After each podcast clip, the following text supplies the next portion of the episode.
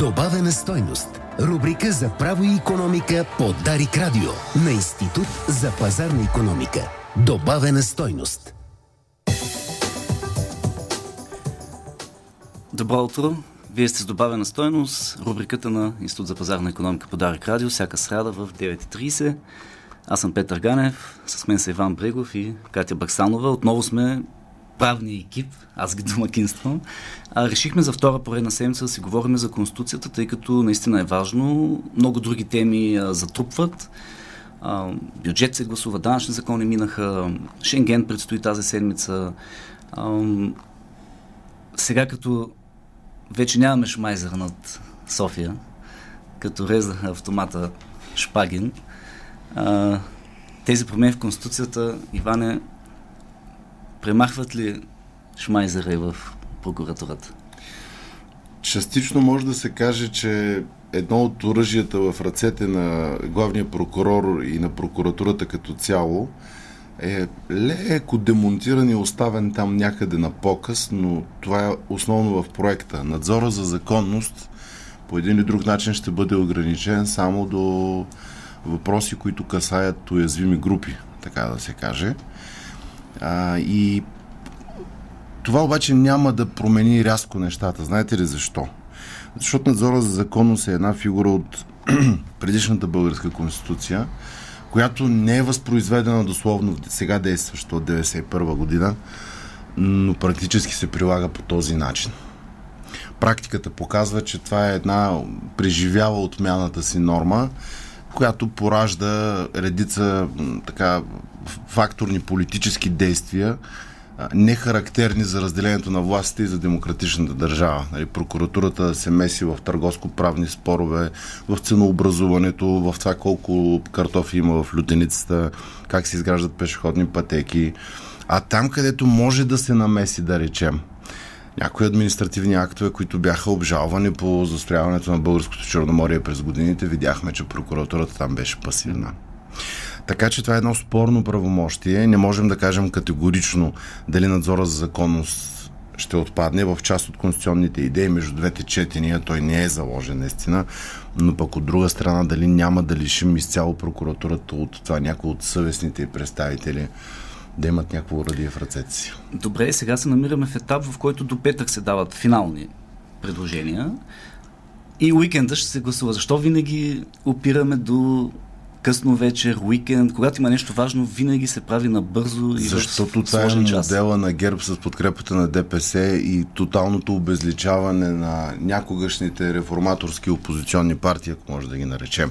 Партии на автентичното дясно и на промяната, които сега станаха легитимационен етикет на цялото това движение и от това да бъдат квинтесенция и съдържателен коректив на този процес – се превърнаха в оръжие, краткосрочно, може би, в ръцете на ГЕРБ и ДПС. Няма кой да защитава тази кауза повече на политическата сцена или го прави по много неумел начин. И мисля, че е наистина скандално да се пропиляват, ако приемем юни 2013 протестите срещу Пеевски като а, мотивационния елемент, който събуди конституционната реформа от 2015 година, то тези 10 годишни усилия се похарчват в краткосрочен план.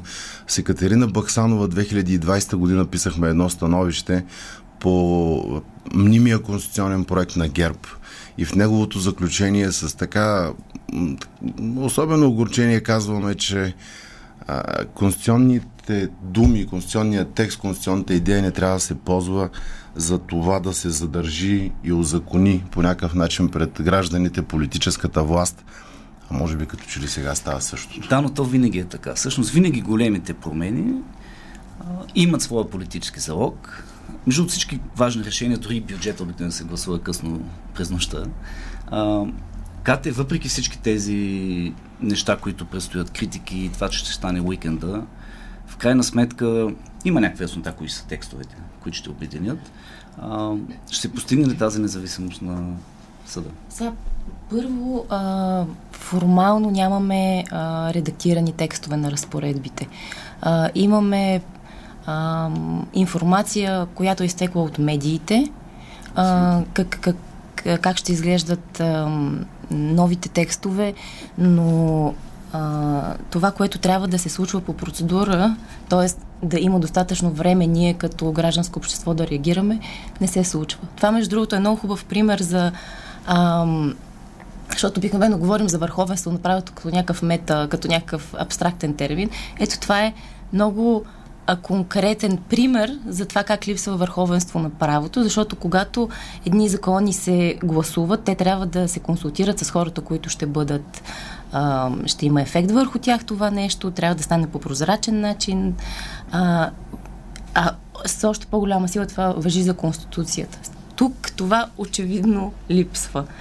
А, за независимостта на съда, а, доколкото разбираме от информацията по медиите, а, текста за квотите, т.е. това, че съдиите избрани от съди ще са мнозинство в а, съдебния съвет, ще остане, което е добра новина. А, ясно, че след гласуването на такъв текст независимостта няма изведнъж автоматично да се случи, но със сигурност е фундамента, от който имаме нужда. Защото сега се опитваме да строим стените, слагаме прозорци, то фундамент няма. Нали, тази инфраструктура, която ни беше необходима, ще най-накрая след толкова години ще, ще бъде сложена. А, и е хубаво, според мен, да, да кажем какво имаме предвид под независимост, защото вчера четох коментари, че тази безнаказаност на съдиите и недост... Не, така, а, независимостта някакси се приема като привилегия, която съда има. А, като това, че те не могат да бъдат пипнати за нищо. Всъщност, независимостта на съда е ценност, защото тя е инструмент, чрез който постигаме ам, ефективна защита на свободите и правата на хората. За това е толкова важно. Тоест, работим по-скоро за ефективна защита наша, не толкова на съда. Ам, това означава, че когато един съдя решава делото, решава единствено възоснова на закона и доказателството. Няма да има влияние отвън, от колеги, от председатели, от политици, от обществено мнение. Да го кажем така най-разбираемо, ако можем, когато си страна по дело и си слабия, нямаш достатъчно кинти да се защитиш, а, нямаш достатъчно влияние, но имаш страха, че другия срещу теб е по-богат и по-влиятелен, ти можеш да разчиташ само на безпристрастността и независимостта на съдията, защото това е човека, на който се оповаваш и на закона, в който може би вярваш. Ето, това, между другото, и, и Цветанов го осъзна доста късно, ако, ако си припомним, Не, че... Ако можеш Цветанов преводен а... сега да се върне, може би той ще е новия реформаторски блок.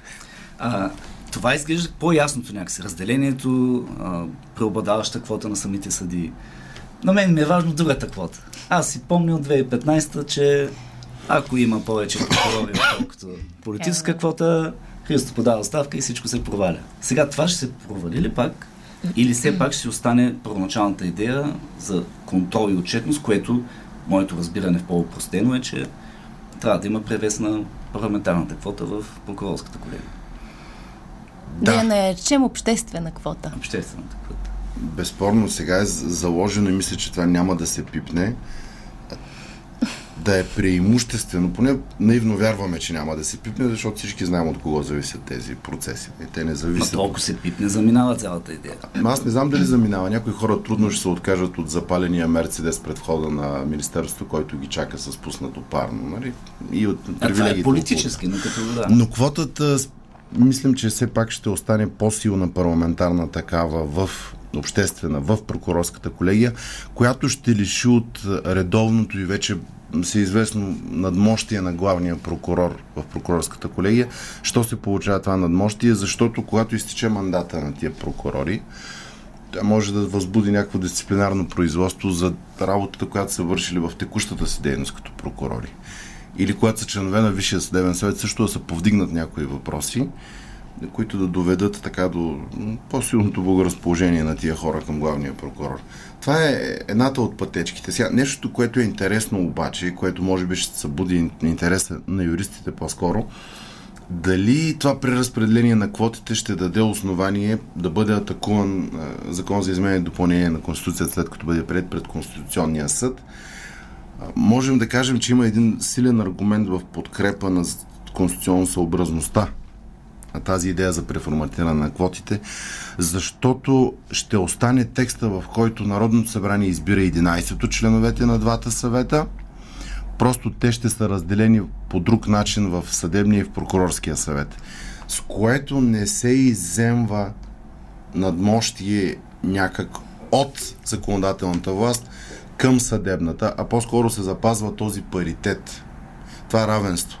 И това е един силен аргумент да мине този проект след като бъде гласуван и пред Конституционния съд да издържи конституционната проверка. Друго, което ми се струва важно, ако Катето иска да добави...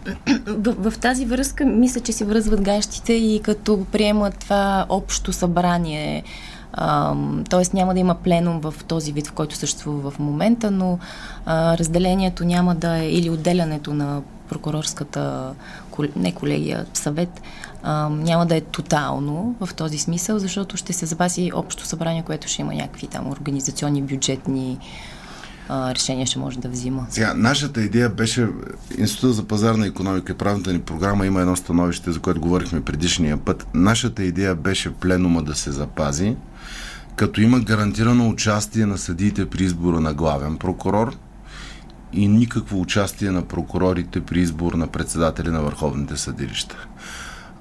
Това обаче някакси беше подминато, ще видим до какво ще доведе. Да, пленума ще се запази в формат общо събрание, най-вероятно, поне така изтече по медиите, да. с някои по-леки, по-разтоварени правомощия, но важни са ми по Почти себе си, липсващи, да. за да не се губи все пак взаимовръзката между двете професионални среди. Кате, може да го обясним само това? Няма трима големи. Няма да има след тези не, промени. То никога не е имало. Mm-hmm никога не е имало трима големи. Това е някакси економия на говоренето, може би беше през годините и грешка на юристите, а, отговорност по-скоро, че оставахме впечатление, че а, човек като каже трима големи или като каже магистрати, оставаме впечатление, че съдиите и прокурорите имат еднакъв статут, а това не е вярно. Съдията е арбитър, той е този, който решава накрая с присъда делото. Прокурорът е страна по делото. Е, тоест, подсъдимия и, и прокурора са на равни нога, докато съдията е този, който, който взима крайното решение. Това, което видяхме е, като изтекла информация от медиите, всъщност има полезни ходове в в тази посока, защото се казва, че съдът е основният носител на съдебната власт, а прокуратурата и следствието са в системата на съдебната власт, т.е. прави се разграничение. Да, те не могат да бъдат извадени без после да падне в Тоест, за това се казва основното е съда, така, но и, точно. и тези и те. И, и, и, и, и, те, и, те, и те са там. Да. Ам, освен това, а, има разграничение в мандатността. А, председателите на върховните съдилища ще бъдат с или ако се гласува така, с а, 7 годишен мандат, главният прокурор би бил с 5 годишен, така както са ревизирани текстовете. Това пак а, е положително и показва разделението в а, статуса, статута на, на съдиите и прокурорите. Просто съдиите работят в, на хоризонтала. Те нямат mm-hmm. шефове в този смисъл. Техните председатели са имат административни функции, докато прокуратурата е и трябва да бъде, разбира се, предвид функциите, които има, иерархична структура, да има субординация. Затова там шефове има. Добре, вървим в 30 секунди. Ще стане ли в крайна сметка в рамките на следващата седмица тези Нагласата е като че ли да се получи консенсус на това, което е предложено. Пред, в предишното предание отбелязахме какво липсва в конституционния проект. Можем да кажем само, че сега това е последното финално усилие. Аз мисля, че дълъг исторически период от време ние повече няма да пипаме основния си закон, защото си изчерпваме ресурса. Което е добре. това. Което от една страна е добре. Трудността ще бъде къде ще върви закона на съдебната власт, в каква посока. Сега, винаги обаче прекаленото овластяване на една власт, без механизми за отчетност и някакво публично пускане на светлина в тази власт, според мен ще превърне в един добре платен феодалитет цялата съдебна власт. Нека да не забравяме, че тя е с най-висок бюджет в Европа с най-много прокурори, съди и следователи на глава от населението и с едно от най-низките обществени като статут доверие. И мисля, че това ще се остане така. Добре, това беше добавена стойност на 13 декември. Ще се видим следващата седмица. В края на година ще говорим повече за економика, очакване за следващата година, тъй като това също е интересно, а, надявайки се вече с промени на Конституция, така че ще се видим след седмица. Хубав ден!